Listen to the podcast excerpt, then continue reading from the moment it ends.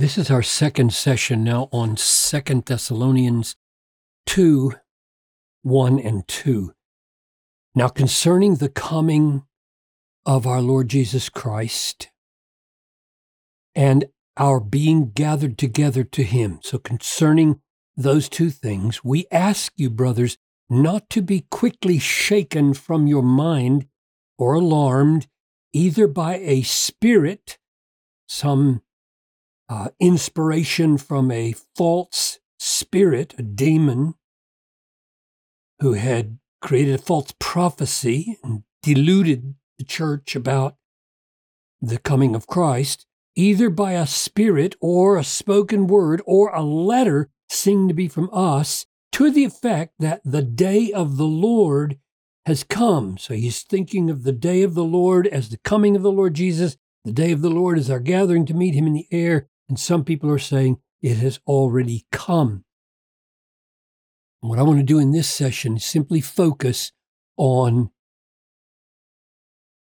this. Do not be quickly shaken from your mind. That's number one. And secondly, don't be alarmed. So this has to do with the mind. This has to do with the emotions. And there's a relationship between the two. Father, as we try to understand Paul's exhortation here in the use of the mind and his desire that they not experience this emotion, grant us to see how Paul thinks about the mind when it comes to matters of eschatology and other matters in the Christian life and how it relates to our emotions. I ask this in Jesus' name. Amen. Let's start by thinking about this word alarmed. The reason I put the Greek here is because this word only occurs in one other context in the New Testament, and it's exactly the same context as here, namely in uh, a context concerning the end of the age, only it's in the mouth of Jesus. Here it is, Matthew 24. Jesus answered them, See that no one leads you astray. So he's very concerned that they not be tricked or deceived. Think clearly now. Don't get misled, for many will come in my name saying, I am the Christ, and they will lead many astray. Don't let that happen to you. I don't want you to be so poor in your thinking that you can be tricked into being led astray like that. You will hear of wars and rumors of wars. See that you are not alarmed. Now, that's the exact same word as here, and it's the only other place besides the parallel in Mark where this word is used. And the context is exactly the same because he's saying, I don't want you to be alarmed, for this must take place first, but the end is not yet. And that's the whole point of Second Thessalonians. Some people are saying the day of the Lord has come. And Paul's saying, no, it hasn't. The end is not yet. You're being alarmed and you're being shaken out of your mind and led astray. This is exactly the same cluster of thinking that Jesus is warning against right here with the very same language. And it's the only other place in the New Testament where this language is used. Now, the reason that seems so significant to me is that some people take these words in Matthew 24 at the beginning of the chapter and apply them only to AD 70, namely the destruction of the temple. And they say that's what Jesus is referring to here because the disciples asked about when will you tear down the temple? And my point is, Paul didn't think about these words that way.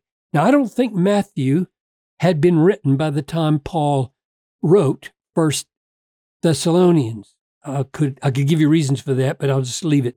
But I do think Paul knew this tradition. He knew these words.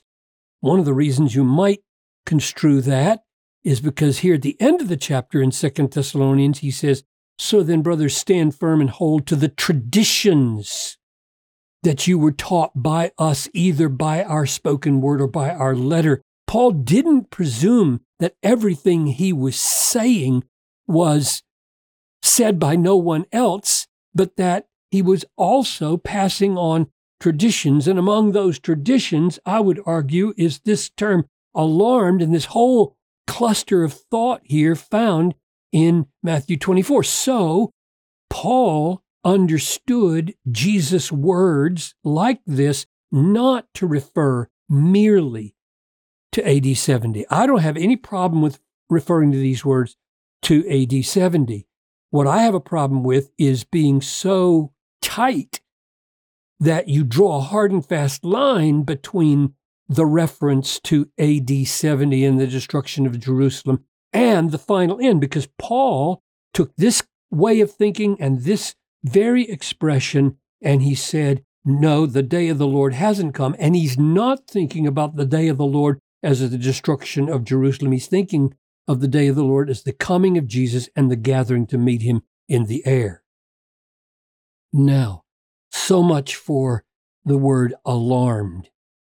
How do you avoid being emotionally distraught and upset? And the answer is you use your mind to be slow and patient and careful in understanding teachings so that you're not tricked by false teachings that lead you astray. A patient, not a quick, deliberate, thoughtful use of your mind. So, this word from here, I know the ESV translates it in. Don't be shaken in your mind, in mind. But that gives the impression that the only thing he's concerned about is the shaking of the mind. That's not what he's concerned about. He's concerned about being shaken from your mind. The word is apo.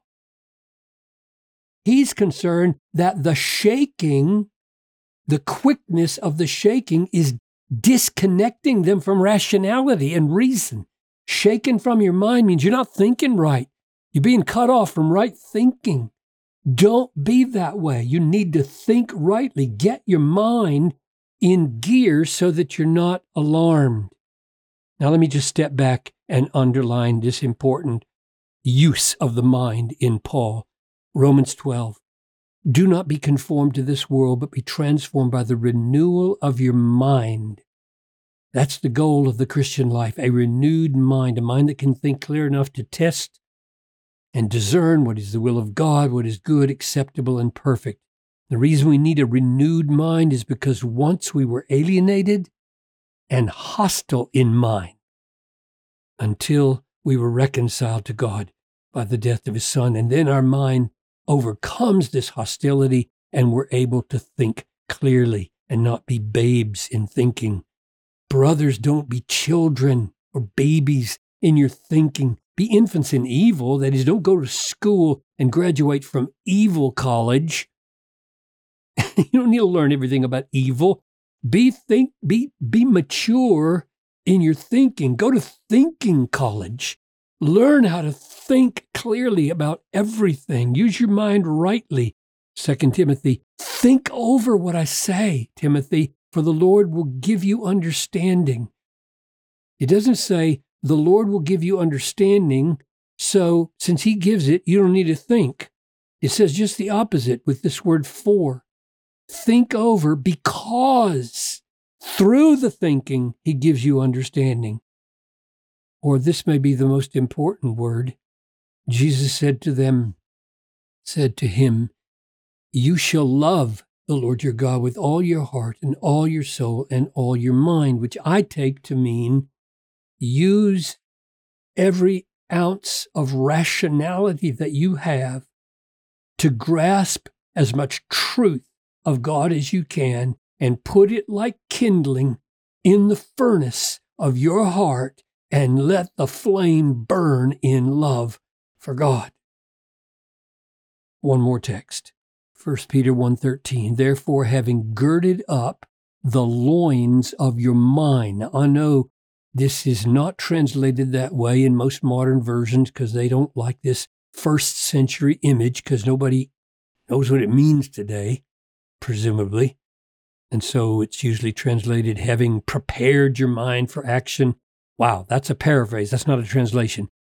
what this means is gird up the loins means you've got these long flowing robes on. You reach down between your legs, you grab the robes at the back, you pull them up between your legs, you cinch them into your belt, and you turn your robes into trousers so that you can run, fight, do what you need to do. So the minds are pictured as having robes that could get it all tangled up if you don't gird them up. And when they're all tangled up, you can't think straight. So think clearly. Be sober minded. Set your hope fully on the grace that will be brought to you at the revelation of Jesus Christ. Think clearly about the second coming of Christ. And then you don't get shaken quickly out of your mind, from your mind.